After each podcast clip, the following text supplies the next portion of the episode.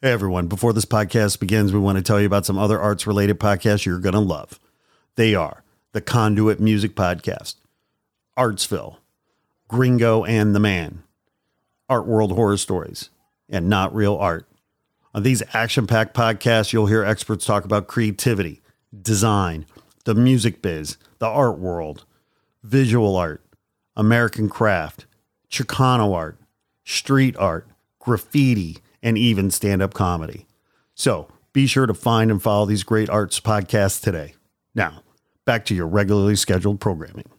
Warning The Not Real Art podcast is intended for creative audiences only. The Not Real Art podcast celebrates creativity and creative culture worldwide. It contains material that is fresh, fun, and inspiring and is not suitable for boring old art snobs. Now, let's get started and enjoy the show. Oh, oh.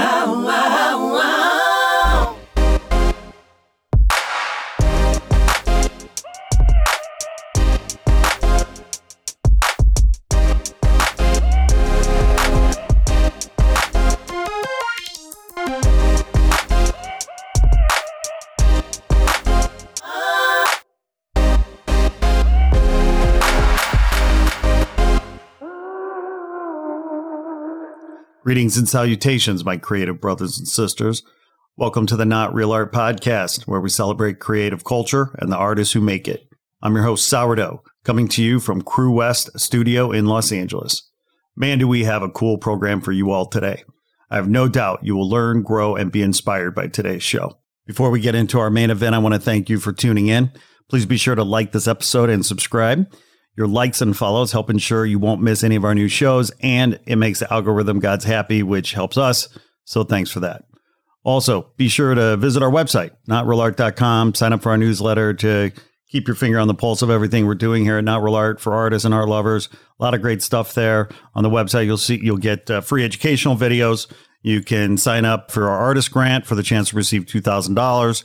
You can buy affordable original contemporary art through our partnership with Sugar Press and you can become a supporter through Patreon if you want. So be sure to check out our website today for all the good, healthy stuff we got for you.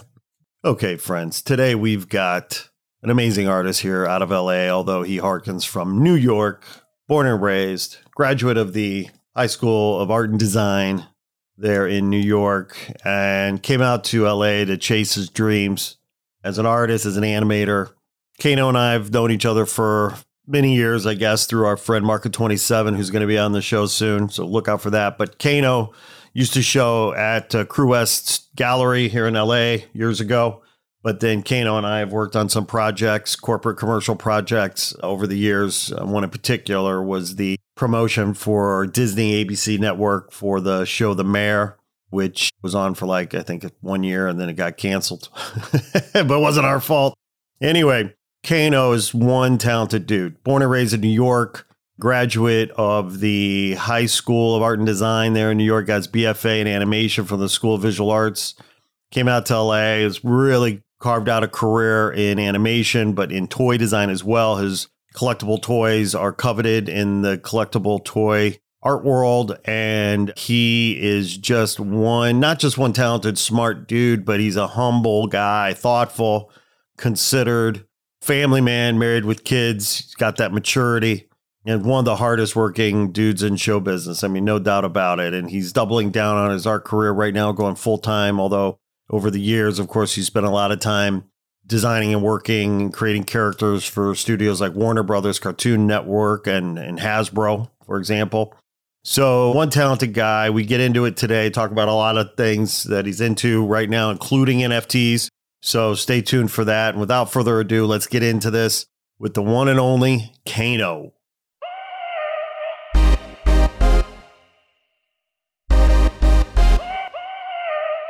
The one and only Kano in the house.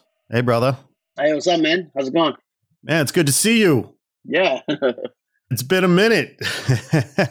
yeah, yeah, you know, been uh, time flies these days. So, you know, it's kind of crazy. Well, you know, when you're firing on all cylinders as you do, that's what happens because, you know, you're not just an artist in demand with both full time clients, freelance gigs, as well as other kind of more commercial gigs, but you're a dad with kids, so and a husband right. and everything else. So Yeah, yeah, that's right. Full grown up. Yeah. Yeah. How do you juggle, man? I mean, you know, I'm a lot older than you, but like you, you know, I got two kids. They're young, they're nine and five, and obviously entrepreneur, getting things going. I mean, it's hard to juggle for me, man. I mean, it's like I don't get a lot of sleep. Like, how do you do it? I think I have kind of like a little bit of an advantage in that this used to be harder, but my kids are older now. So they're pretty much self reliant. If me and my wife want to go on a date, we don't have to get a babysitter. They just stay home and hang out and watch movies, which is great because I hate owing other parents favors. um, right, so, right. So, yeah, it's just a matter of throughout the years, I've learned that I have certain chunks of time in my schedule. And when I do have that time, I have to really maximize it and come into my studio with a plan, what I want to get done during the day. And, you know, I'm not going to front like it's always productive. There's some weeks where I just can't get things done. And it's just, they feel like throwaway weeks. But I have to realize that at the end of the year, I, I'm allowed that. I mean, I can't force it if things aren't working. Yeah. But yeah, it's just time management. And that's a thing that is always a work in progress, right? Especially as like I used to work a lot in studios and now like for the last couple of years I'm doing this full time. So it's always a time management thing. Sometimes my schedule is full and I feel like I got it locked down and sometimes that schedule is not so full and it goes off the rails. you know what I mean? And I have to reel it back in. So yeah.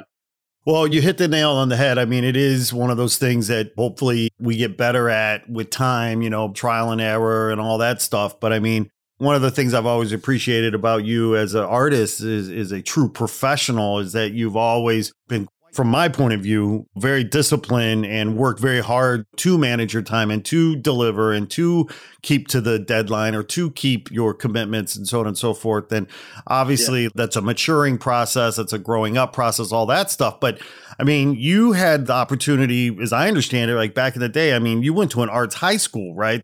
Correct. Yeah. So, like, to what extent did going to an arts high school put you on a path or teach you some of those disciplines of time management and professionalism? Well, you know, unfortunately, I mean, I did go to our high school, which was a great school, and even to this day, I help critique their curriculum, and so I'm I'm involved to this day. But unfortunately, no matter how nice a school you go to, when you're a teenager, you're a teenager. So you want to do you right, want to do teenage stuff, you know. That's it. Yeah. So like a lot of times, it's hard to talk to a teenager and tell them hey, you have it pretty good and you have to take advantage of this because not everyone here is going to go to college for this, right? Right. But that's hard. Every teenager thinks they're going to be a superstar. So it's yeah. hard to kind of like get them to apply logic and take advantage of their situations. But for me, I think it helped to be at an early age. I was always around friends that did art, and I was always around friends who treated it as a business back then in the early 90s, everyone had a hustle, whether you were designing flyers for parties or you were customizing jackets or just customizing clothing, like a bootleg mm-hmm. Bart Simpson on a denim jacket, all those things.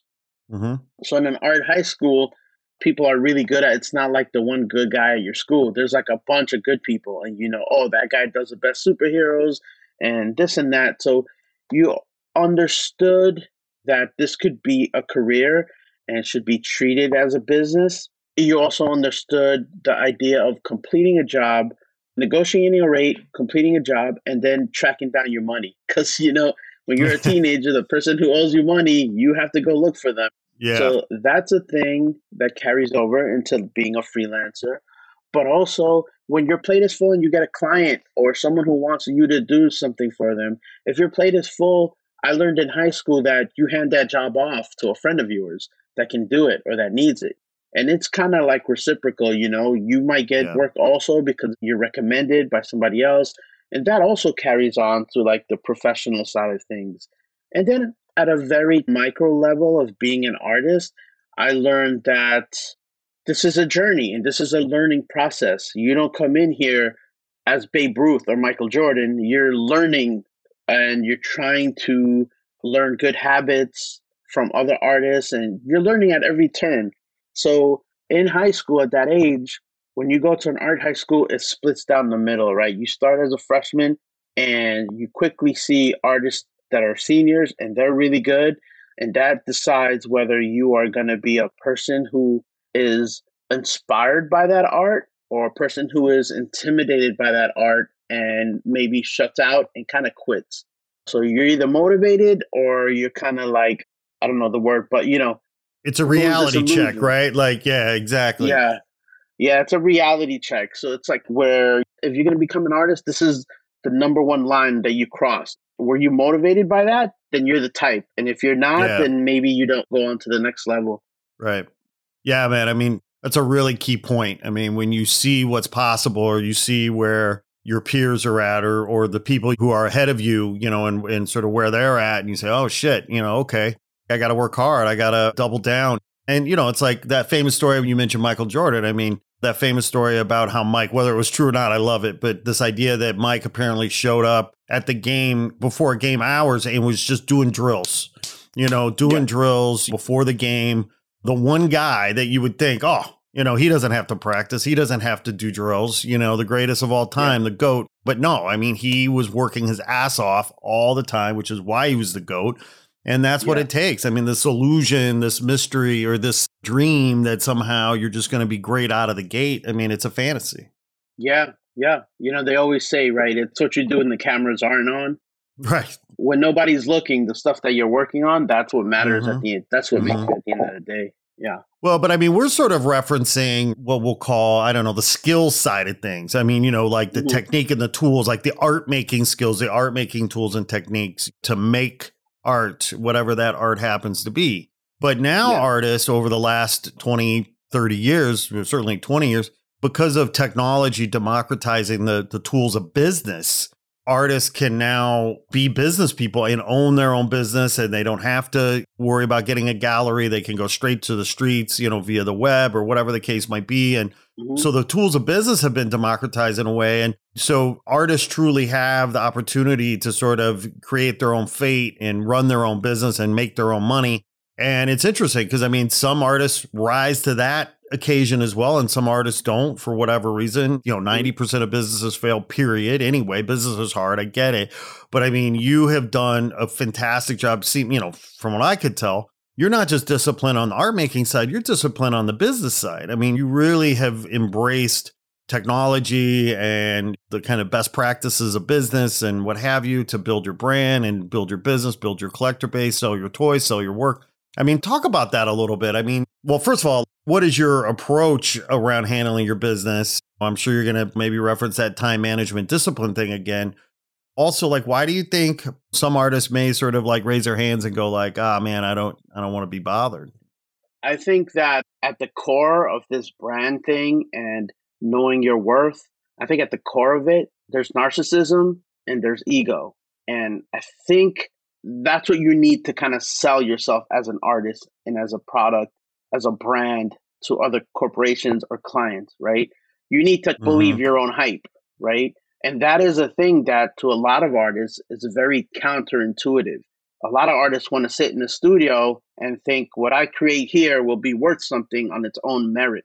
And sometimes in what we do, when we have to convince a client that, hey, I'm the guy for this job, you have to present yourself on all these social media platforms as that, as you what you want to be known for, what, how you want to be seen, your cachet, your level of professionalism, and that you should be getting this amount of money for certain things. There's a little bit of narcissism there that you have to have. That you have to believe in the product in order to sell the product, right? Sure, That's why sure. a lot of artists, I feel like sometimes it's more in their wheelhouse to paint for a gallery and let the gallery decide their worth. Somebody else is handling the business. And that's yeah. fine too, you know, that's just right. but I think that's right. what makes it so that an artist is like, ah, I don't want to be the you know, because to do what I do, you have to be your own promoter, you have to be your own all this. You got to run your Twitter, yeah. all, all the stuff. You know how it yeah. how it is. So a lot of artists are like, I want to create the art and somebody else make all that. And that's fine too. Right. I think that's why certain artists it's hard for them to handle the business side of it too. For me, I feel like I kind of have a grasp on what I'm doing because it's from a lot of trial and error. It's from like situations that I've been in where I feel like, oh, I was kind of like taking advantage there. Maybe here I could have gotten more. And for the most part of it, I always look at it as like a learning experience. That's fine. I didn't go to business school. I'm learning business through my art. So that's fine. I never like petty or bitter about it. It's just like, okay, well, next time I'll know I could get this much more. I'll know to like have this and that. And then like it also helps having friends that are doing all this stuff too. Cause if I get presented with an opportunity, I could always reach out to one of my friends who's like doing stuff and they'll be like, mm, you don't want to do that. Maybe stay away from that. So in terms of like a job coming up and I've never heard about this client, I can reach out and the art community is pretty tight. So, you know, if somebody's shady, everyone's gonna know it, you know.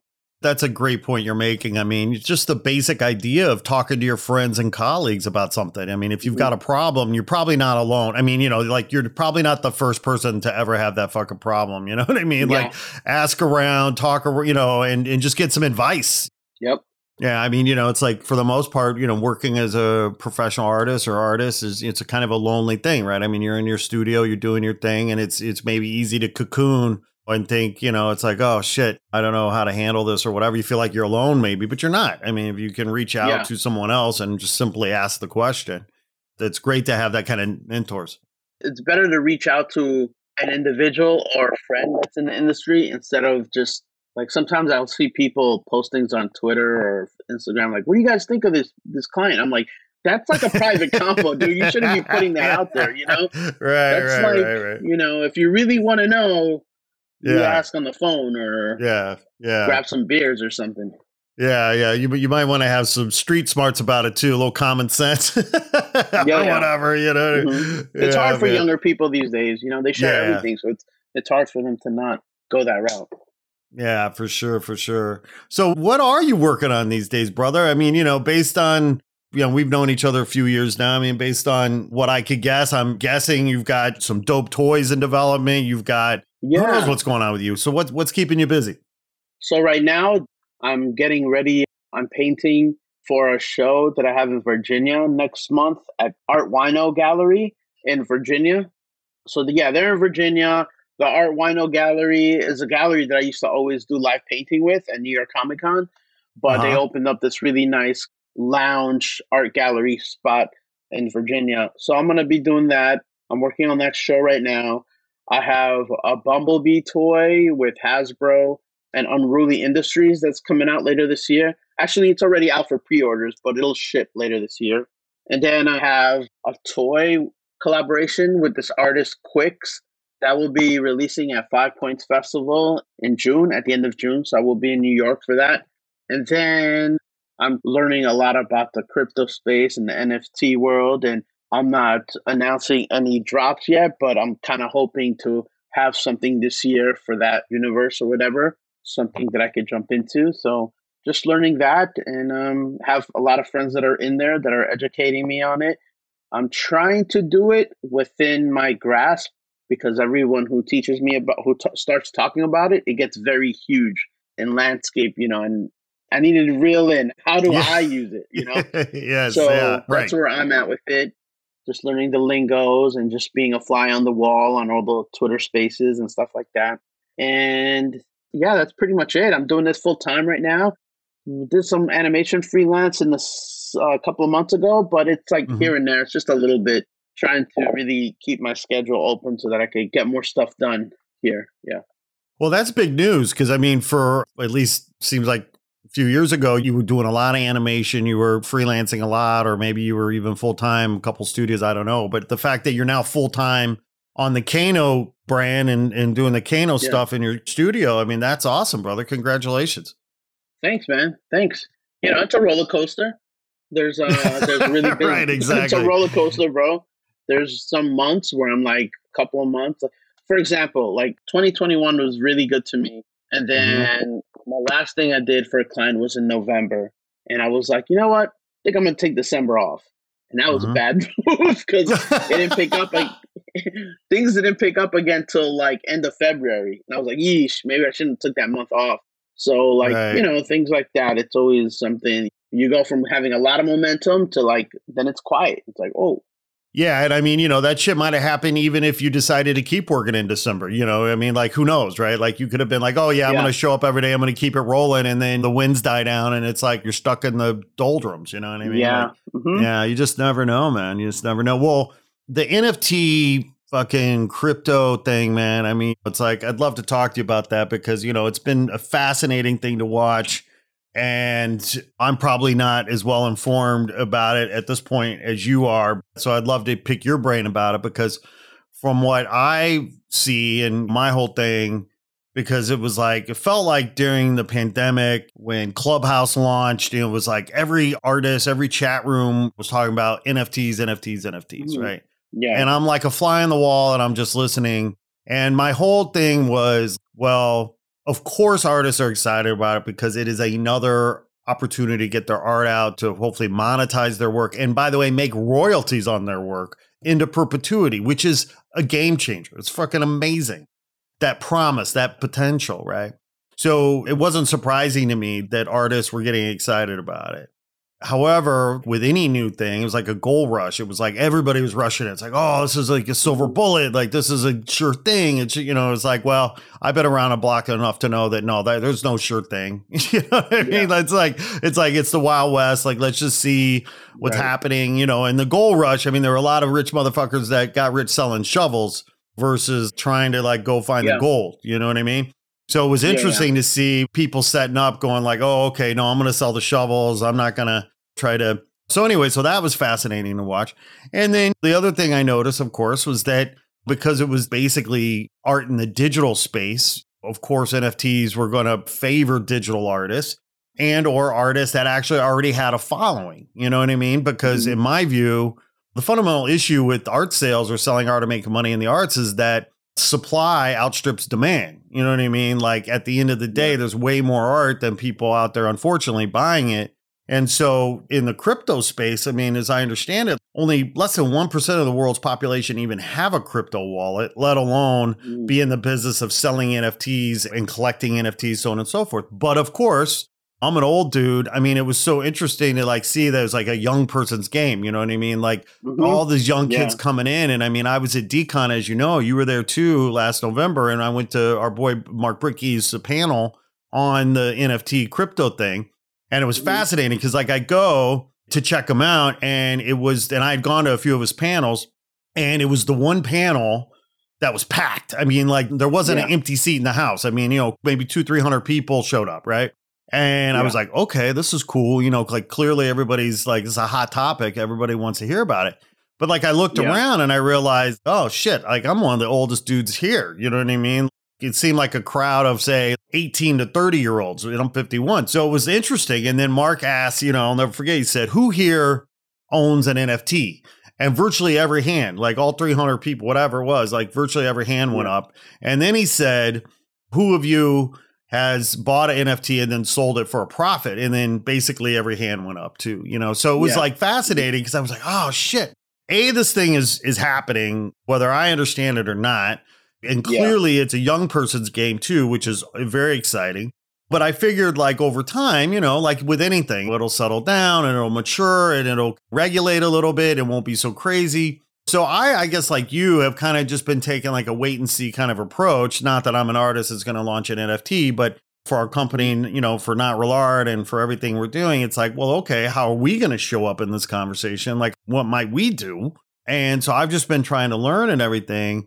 And so anything that's going to put money in artists' pockets, man, I mean, you know, I'm mm-hmm. all about it. But it's like, I wonder if the hype is real. I mean, are artists really making the money that the hype might want you to believe? Yeah, I mean, for me, I kind of knew about NFTs really early, and then I kind of just put my head down, kept working, and before I knew it, everybody was dropping NFTs and kind of it was just a wave, right? And then I forgot the artist name at Art Basel. He sold for like millions or whatever, um, Mebo or whatever. I forgot his name. Be- Beeple? Anyway. Beeple? Yeah, Was yeah, it Bieber? right. Right, right, Yeah, right, yeah. right. Gotcha. Once he did it, that opened the floodgates. It got everyone's attention. Yeah, even right. though he was like the David Choe Facebook deal, right? Yeah. Everybody Yeah. wants. So what I've learned from it, and again, I'm talking from a person who has not released an NFT and is gathering information and just absorbing what can apply to me. I know friends who are making really decent money from it, but they have also told me, one particular friend told me that the NFT thing is not just about making money, it's about building a community. And the reason why that's important is because the fan base and the community of NFT are so loyal, they follow you everywhere. So it's essentially you creating a new fan base of NFT collectors, which are people who are haven't always been into art, but because this is like a fun new game and their investments, now they are. And if you present these NFTs of yours with some sort of utility factor, then that's a big draw in for them too. They become part of your world and like they get access to your world, whether it's through print drops, exclusive toy drops, or Tristan Eaton just had a party with Shepard Fairey and like I went to that party and there were people there who flew in for that. People there who would not never necessarily have access to a party like that, not because they're an NFT owner, they get access to a part. So it's it's almost like a cool ticket to have. Right, right, right. A pass, a key. Yeah. Yeah, and that makes it so that when you resell it, you're selling that access almost to somebody else. That's what. That, Interesting. Oh, right, right. Yeah. So it's like in actuality, sure, you can go out as an artist and sell your NFT, and somebody could buy it, and then that's the end of the deal. But the way you want to keep it working is that you want to keep feeding this thing because if the new fan base that you have just grown within the crypto community rocks with you, then they'll support other stuff that you have going on also. Mm-hmm. And then the two platforms that are huge in it is Twitter and Discord, right? Mm-hmm. So the Discord thing is like a lot of maintenance. That's like a full-time job in itself. And these mm-hmm. are like if you're going to roll out like a project, NFT project and you're really going to do it, it's a big task, you know, it's not just oh, upload it a JPEG and it's done. You can do that, but the ones that are successful are the ones that have a lot of stuff attached to it. That's what I've learned. Yeah, I mean, you're hitting the nail on the head too, because like that was like one of the things that concerns me. And it's like with anything, it's like, oh, yeah, sure, you could do it. But if you're to do it right, it's a commitment. You get back to time management. It's like, okay, well, shit, man. I mean, you're you got to make the art, right? You got to make the donuts, mm-hmm. right? On one hand, right, and then you've already got a business to run, in addition to being a husband yeah. and a father and everything else. And so then you're going to start this building this community to do it right. It's going to be a you even said it maybe a full time job or something. So it's it's a tricky yeah. balance. And I mean, you mentioned Tristan and Shepard. I mean, you know, those guys, God bless them. I mean, you know, like they, they're at a level, right, where they have a team that can help them and da da da da. You kind of like, need a team, even if you're not on their level. When I said it's a full time job, I meant only the Discord is a full time job. You have the full time job of designing it. Someone yeah. else has a full time job of being on Twitter promoting it all the time. You need a team, whether you're successful like Tris and Shepard or not, or you're just rolling out, you do need a team. The artist is like only one part of it.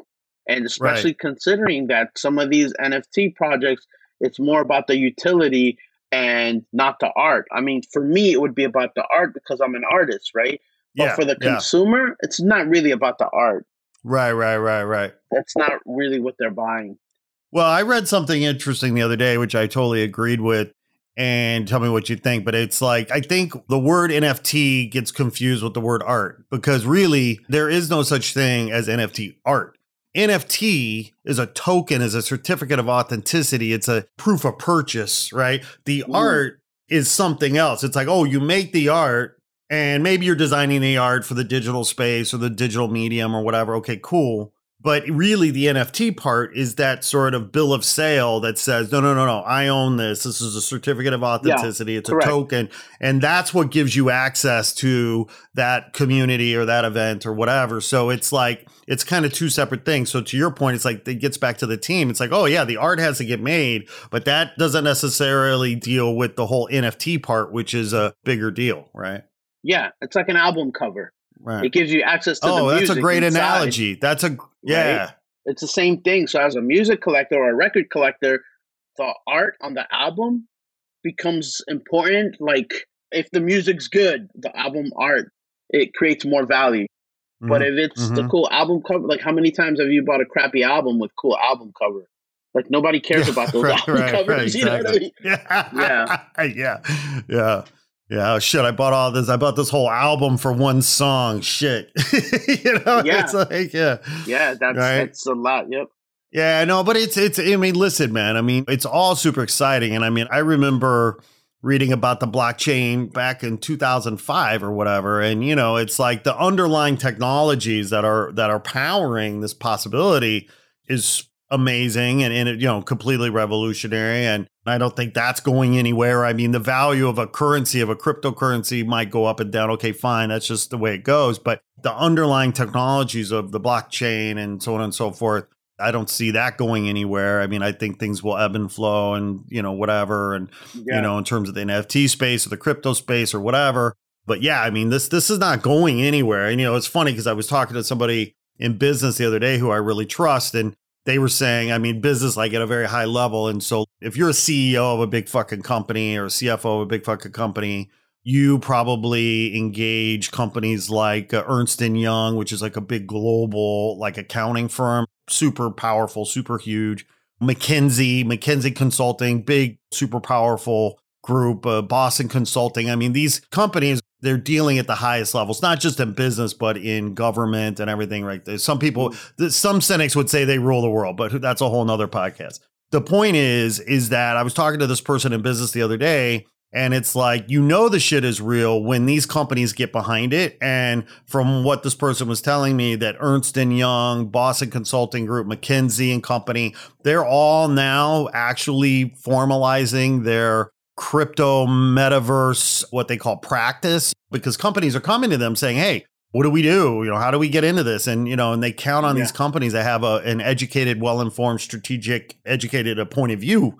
And so if they don't take it seriously, it's probably not ever going to have a real future. But the point is, is they are taking it very seriously, you know, and so Yeah. this isn't a fad, I guess is my point. I mean, it's here to stay, but you just kind of got to be safe and be smart. And what I appreciate what you're saying is like be thoughtful about it. Don't rush in too much. I mean, it's you want to be on trend or whatever, but it, at the same time, you don't want to be impetuous or hasty and risk too much. And so I, I think the way you're handling is awesome. You're like being super thoughtful about it, but then thinking like about the bigger thing, which is that, yeah, it's almost like a parallel universe and another community way of engaging, a way of building that didn't exist before. But I mean, like this all bumps into the whole metaverse thing.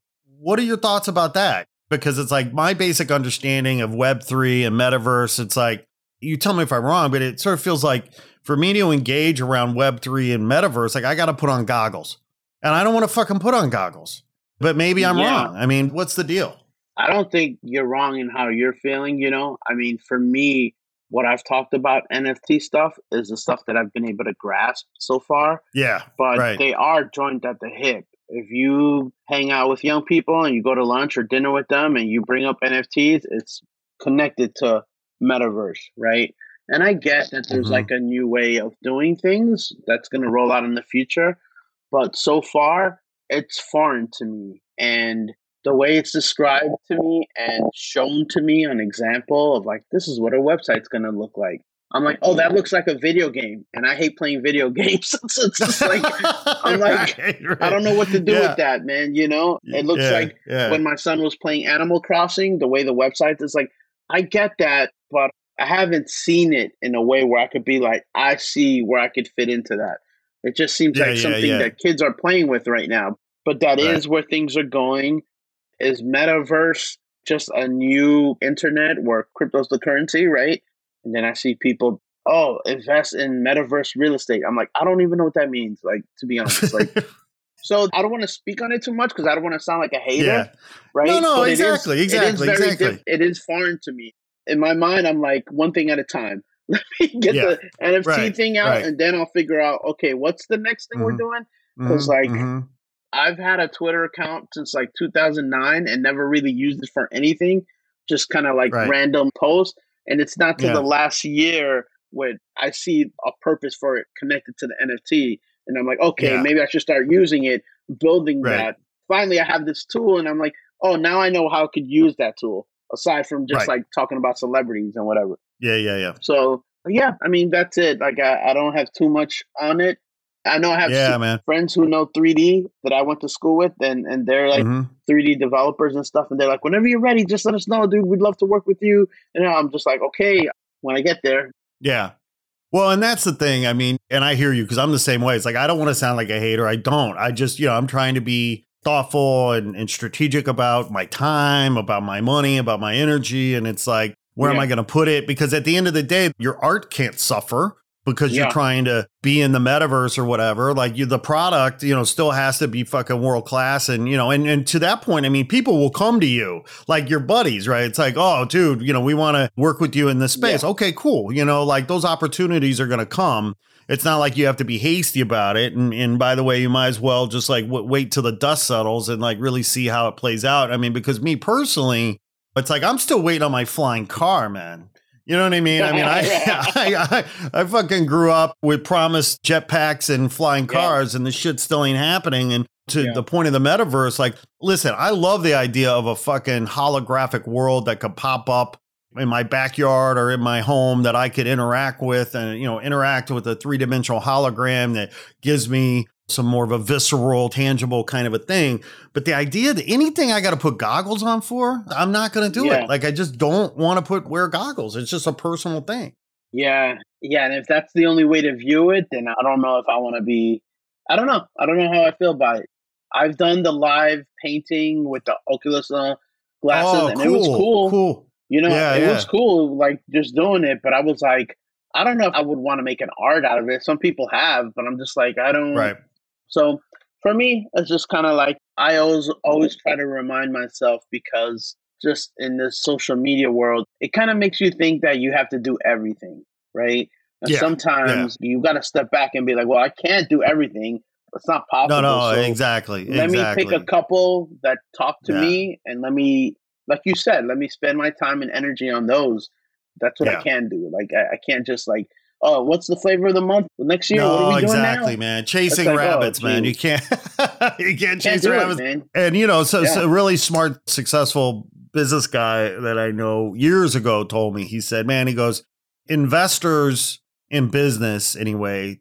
Most smart investors are not looking to invest in a company that is a mile wide and an inch deep. Smart investors want to invest in a company that is a inch wide and a mile deep. Yeah. Now you can sort of think about that. It's an interesting way of thinking about it and stuff. But I mean, if you know, as that I that concept relates to you, it's like the Kano brand, the you know, the, is is rooted in art. It's art centric. It's all about your your mm-hmm. aesthetic and your vision, and that is the thing. You know what I mean? And it's like that can't suffer. That's got to just get better and better and better, and then all this other shit will sort itself out and find its way to you in a meaningful way. Because I think you know, listen, I'm speaking for myself one of my bad habits over the years has been just being enthusiastic about too many ideas. You know, and it's like, oh, I'm going to do this, I'm going to do that, and you know, it's like, man, you got to focus. You know.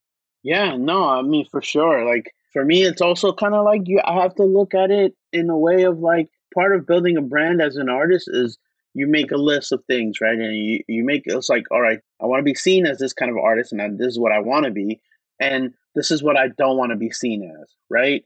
So already yeah, with the right. NFT thing, was like I want to do NFTs, but I don't want to all of a sudden just be all NFTs and now I'm an NFT guy. Right. So right. it's like I want to balance that. So if I could do them both, which I feel like I can, yeah. then I'd like to do that. And that's the way I've kind of been picking my jobs for the last couple of years.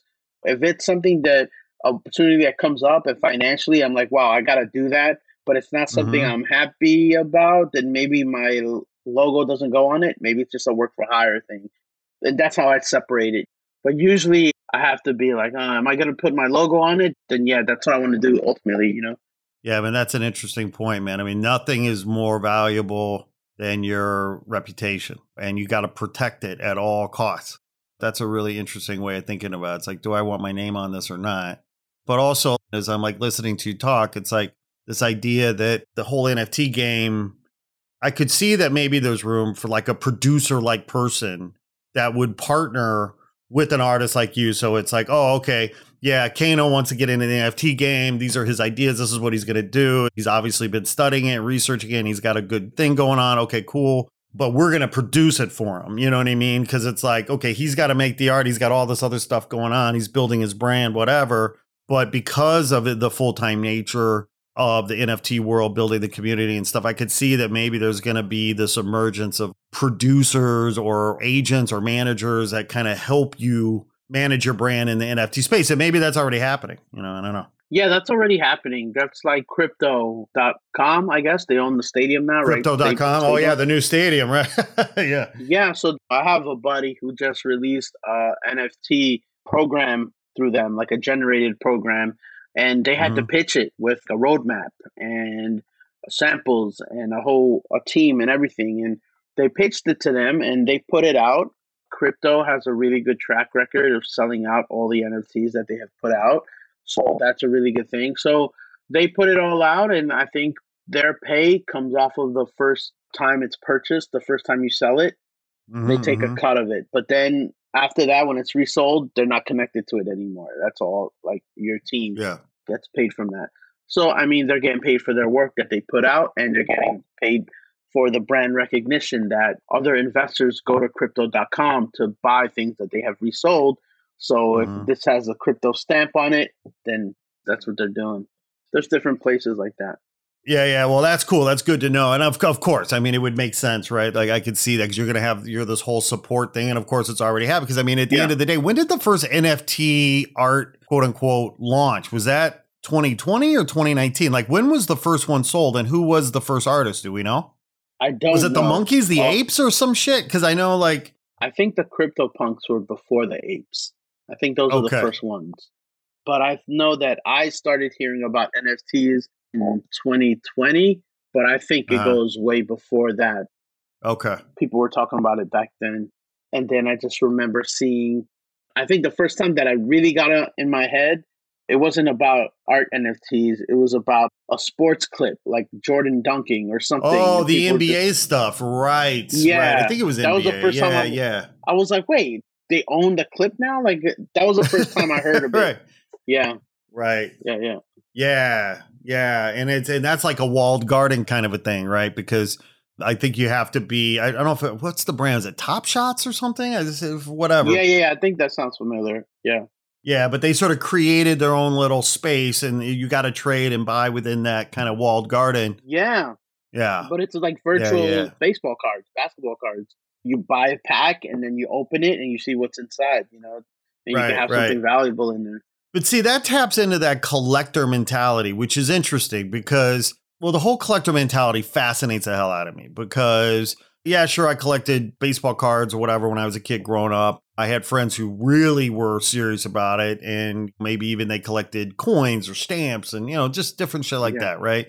And maybe they get it from their parents and sort of, you know, who knows like how it happens. But there seems to be a certain kind of personality type or a certain kind of person that's way into collect and they'll collect maybe they're just into collecting one kind of thing or maybe they'll collect whatever but it's a certain kind of person it feels like the people that came into the nft space might be like those kinds of people so it really wasn't even about the art necessarily or whatever but it was about oh no no this is like the new thing to collect and i'm a collector and i'm going to get in here and i'm going to build my little collection yeah, I mean, you can see. I mean, there's a convention for literally everything that people can collect, and that means yeah. there's enough of people that are like that to fill these conventions up. Whether it's a yeah. pin convention or a patch convention or, or a stamp collection, right? So right. that is a mindset that people have with collecting stuff, and I think that in terms of collecting, what's new to us is like collecting something virtual, right? And yes. now these kind of things are connected to like a blockchain, which essentially how in back in the days, if you had an older brother that got married and, and left, he'd leave his baseball cards behind with you, or, or if you had a dad that passed away, he would leave his coin book or whatever. And now I guess the equivalent of that would be like, oh, your wallet gets handed down. And if you have something in there that's valuable, that's on the blockchain from like years ago, then that's kind of like a cool inheritance to have, right? Yeah, right. At least I, I think of it in that way in the future. But mm-hmm. Yeah, but it's so interesting. I know that for me, a couple of years ago, I would say like eight years ago, working in animation, I was working with a new group of younger animators that came in. Mm-hmm. And, you know, we've been working digitally since forever, right? So they were asking me about old shows I worked on. And I was like, well, you know, we did all that on paper and this and that. And I was like, I kind of miss it. I'd love finishing off a season of a show and then I just have a pile of drawings from like the show that I worked yeah. on. Right. And they were like, right. yeah, I don't really care for that. I was like, what do you mean? Like one of your favorite films, you wouldn't care to have like an animation cell? They're like, nah, I don't care about that. I don't really care about any physical. And they're just a different generation. Yeah. For me, Yeah. coming up as an animator, I wanted to have a drawing by Glenn Keane from the film that I loved, right? But it's just like for them, it's the movie. They have the movie, and that's all they need. They're not into collecting tangible things at all, which I Yeah. think explains why in vinyl toys, people who collect it are like grown men. They're not kids. But, you know, but you hit the nail on the head. I mean, in terms of being generational, because I mean, you know, I'm Gen X, and at the end of the day, for us, I mean, the idea of collecting records, collecting tape cassettes, I mean, you know, like music collection was a big deal because, of course, music wasn't digital. I mean, it was physical, Yeah. it was analog. So you had records, you had cassettes, and then the CDs came out, and so you bought all those. For there was no sneaker collecting back then either. You know what I mean? It was like, yeah, Yeah. you wanted to get your Jordans or whatever, but that eventually became a thing but you were collecting physical items, coins or stamps, or maybe if Yeah. you were rich, you collected cars or something. But I mean, this idea that you were going to collect something virtual is a very new idea that I think certainly like an old dude like me, it's like, ah, I, I mean, I guess I collect photos because I mean, on my fucking iPhone, I have thousands of photos that I don't Yeah, sort yeah. through. You know, that's like a virtual thing. I mean, my whole thing too is just in terms of collecting, it's like, and I mean, if somebody asked me right away, like, "Are you a collector? Do you collect shit?" I'd be like, "Well, yeah, I guess you know I collect art. I have art." But you know, I would maybe get a little esoteric It's say, "Oh, I collect experiences. I collect, you know, because I mean, I've done a lot of cool shit." And it's like my whole thing for years and years is certainly when I was a single guy, young guy coming up, it was like if I was going to spend money, I was going to spend money on travel and experiences. I was not going to spend money on physical merchandise that might get Yeah. stolen or lost or you know degrade or collect dust or whatever.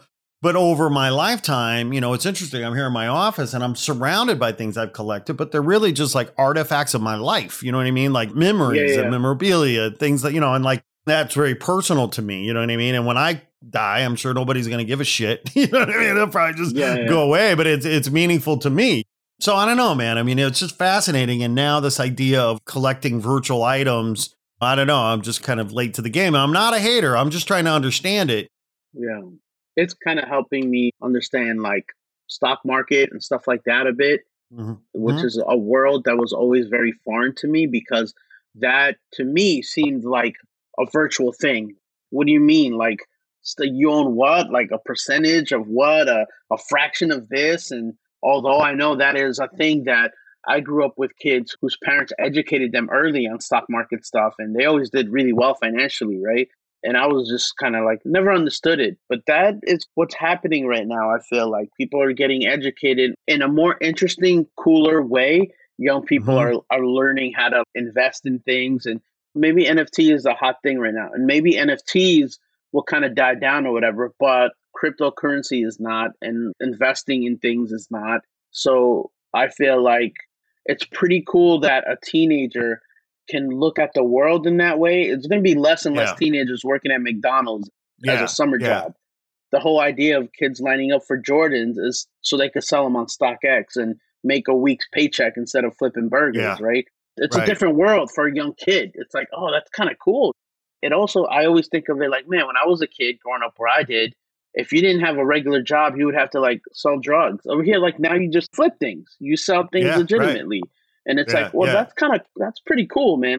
It's a revolution, man. It's such an, an empowering revolution. And, you know, when I think about, you know, when I came up, the idea that I would start when I was 16, the notion that I would start a company, it was not part of the reality. You know what I mean? Like I came Yeah. up at a time, it was like, okay, I knew I was going to go to college and do something and, and I would go to work for a company. I wanted to do some cool shit and work for a cool company. But the idea that I would start a company and that ever become a millionaire or whatever in high school, but now kids can. I mean, that that is Yeah. that is truly a beautiful thing.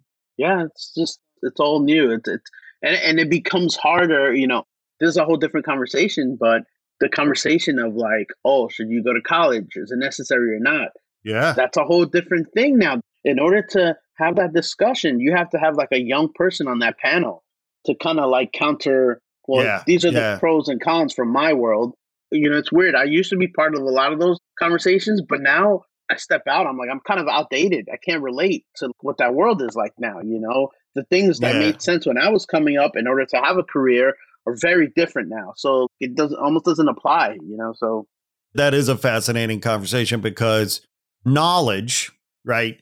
Of course, we're not talking about knowledge, right? We're we're not talking about the importance of knowledge, right? I don't think, right? Because knowledge, of course, I think any reasonable person would not debate the importance and value of knowledge. yeah, But how you get that knowledge, how you acquire that knowledge, how that knowledge is distributed is the conversation, right? It's like because college yeah. priced itself out of the game. That's the problem. And no, no kid should graduate with a hundred thousand dollars of debt just to get some knowledge.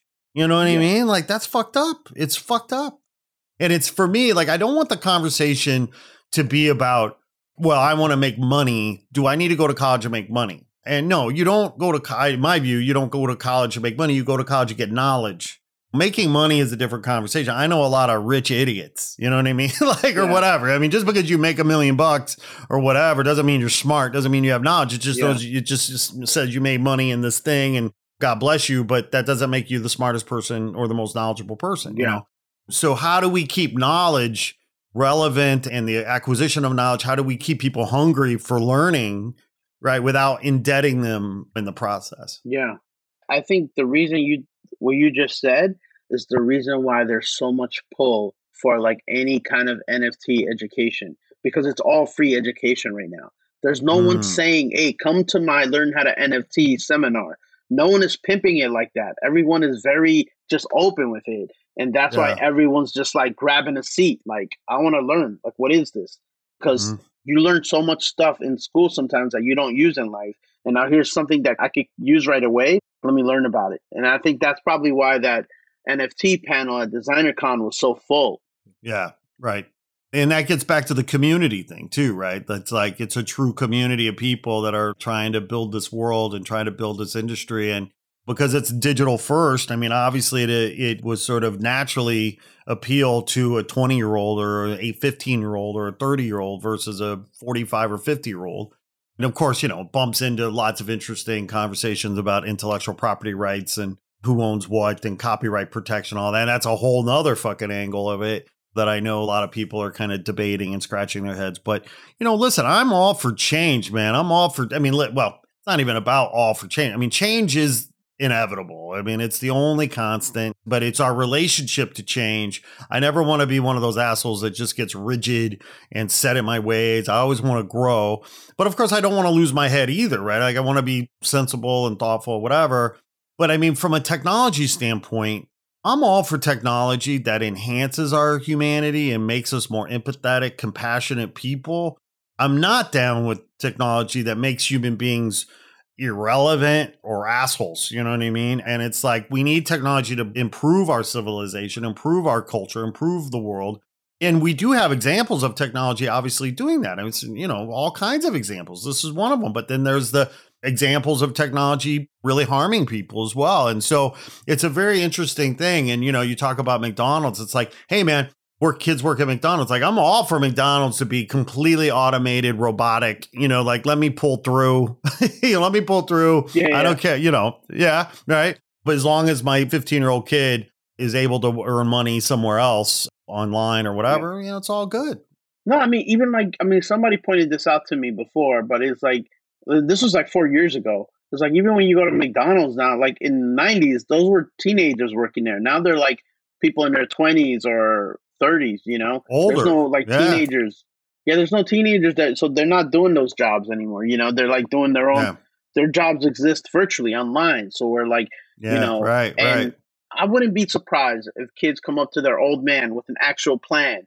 Like, can I borrow a thousand dollars and here's how I'm gonna make it work for me? Like, I think kids are smart like that now, you know? They're like, this Yep. is how I'm gonna work it online and double that money.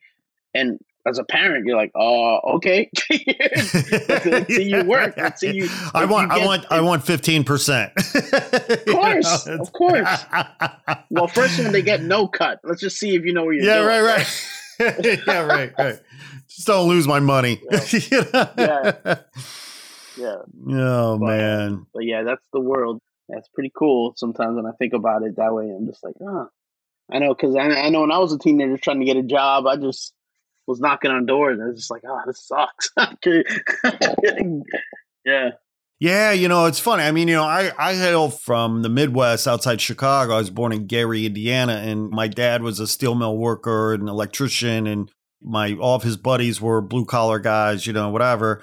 And so I come from a tradition of, you know, real strong work ethic. I mean, those guys worked their asses off. All, you know, my fucking dad was a I mean, he was the hardest working guy I ever met. You know what I mean? And, you know, so that ethos was baked into me. But it was interesting because, of course, my dad wanted better for me. You know what I mean? Like, like I yeah, would yeah. beg him, you know, he was electrician and I begged him like, dad, teach me, you know, how to do this, teach me how to do that. He's like, no, no, no, no. He's like, I don't want you to be an electrician like me. I want you to go yeah. to college. I was the first college educated kid in my family.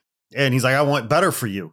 And obviously that was wonderful. And, you know, I was, you know, lucky to have that kind of parent, I guess. But, you know, in hindsight, I still wish he had taught me those skills. you know what I mean? Because like skills yeah. are skills, right? Like, I mean, it wouldn't be, it would be yeah. kind of cool to know how to like fucking wire up a house or whatever. Yeah, yeah, You know, but I get it. I mean, he just, you know, he didn't want me to get stuck in the steel mills or to get stuck in the Midwest, you know, with whatever. So part of what's interesting is because I know kids these days get a lot of grief about, oh, they want his fame and celebrity and this, that, and the other. And I guess what a lot of people don't appreciate about it, I mean, if you are trying to be that influencer on social media or whatever, I mean, that's a full time job. I mean, those kids are on it like full time. And you can yeah. debate the relative merits of that or whatever in terms of the grand scheme of things, but work ethic, like that's the thing. Like if the kids, I just don't want my kids to be lazy, right? Like I just want them to have that fire. You know, I had a fire. Like I did yeah. want to get out of my little town. You know, I did want to get to Chicago. I did want to, you know, have a different life. And so, you know, where does that fire come from? You know, I think it does come from your parents on a certain level, and maybe sometimes it's innate, but just as long yeah. as you know people are hungry, you know, and they're they're they're reaching. Yeah, yeah. I think every every parent hopes their kid has something like that, you know. just like, uh. Man, oh man, it's so so funny. My wife and I, we would absolutely argue that we don't spoil our kids. You know what I mean? Like we would honestly say, "Oh, we don't spoil our kids," but we had a funny thing happen and my wife and I, I mean, obviously, we, you know, we've worked hard. I mean, we're in our 50s. We've done a lot over, you know, we've earned whatever success we, we have. And so, you know, the kids are just along for the ride. You know what I mean? Like, if we go yeah. somewhere, we take them with us. Like, we don't think really about, oh, was this spoiling them or whatever. And we had this funny thing happen uh, a couple years ago. We were driving up to Mammoth and it was like late at night or whatever. And it was pitch dark on uh, the 135. And, you know, I'm going like the cruise control set. It was like 75 75 was dark. The kids were asleep in the back. You know, my wife was asleep next to me. And dude, I'm just driving and all of a sudden, wham, I just fucking hit a deer. Like it's just like there's just a big Whoa. fucking deer standing in the middle of the road, the pitch dark. Like all of a sudden, like I'm just driving, everything's cool, and then all of a sudden everything is not cool. Like the airbags are blowing going off and the whole thing. Yeah. And it was fucking wild because I mean, like one minute, one second you're fine, the next second you're yeah fucking going off. Anyway, so, so we were fine, wow. you know, it was like the whole thing, but the car was fucked and we had to get towed, whatever. So the nearest town was this town called Bishop. And Bishop is like this small, you know, Western town. I mean, it was an old, old gold mining town, you know, back 100 years ago, 150 years ago. Anyway, so we had to go find a hotel. And so the hotel that we went to was a Best Western, you know, it was fairly new hotel, you know, very clean, very, yeah. you know, very good. We get a room. My daughter, who was like, I don't know, like six or seven at the time. She's like, "What?" She goes, "What's this place?" I'm like, "What do you mean? it's a hotel." She's like, "No, it isn't." I'm like, "Okay, you spoiled kid." you know what I mean? Like, yeah, totally. like this is exactly yeah. the kind of hotel I grew up going to. You know what I mean? Like this is perfectly yeah. legit. Like just because you got lucky, you know, being with us, you know, it's like. No, that's true, man, and, and it's kind of just like I have the same, you know, yeah, it's it creeps know, my, in, you know. have it, they have it good, man, for sure.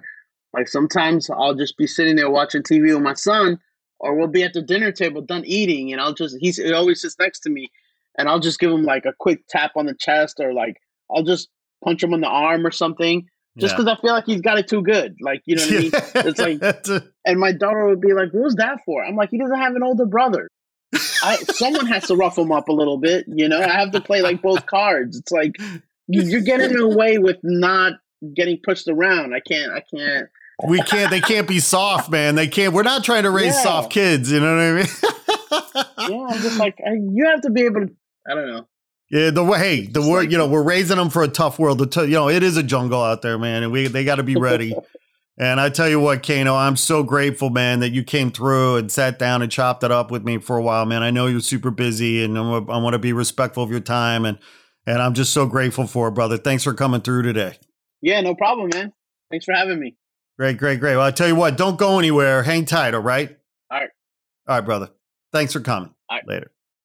Thanks for listening to the Not Real Art Podcast. Please make sure to like this episode, write a review, and share with your friends on social. Also, remember to subscribe so you get all of our new episodes. Not Real Art is produced by Crewest Studios in Los Angeles. Our theme music was created by Ricky Pajot and Desi DeLauro from the band Parlor Social. Not Real Art is created by We Edit Podcasts and hosted by Captivate. Thanks again for listening to Not Real Art. We'll be back soon with another inspiring episode celebrating creative culture and the artists who make it.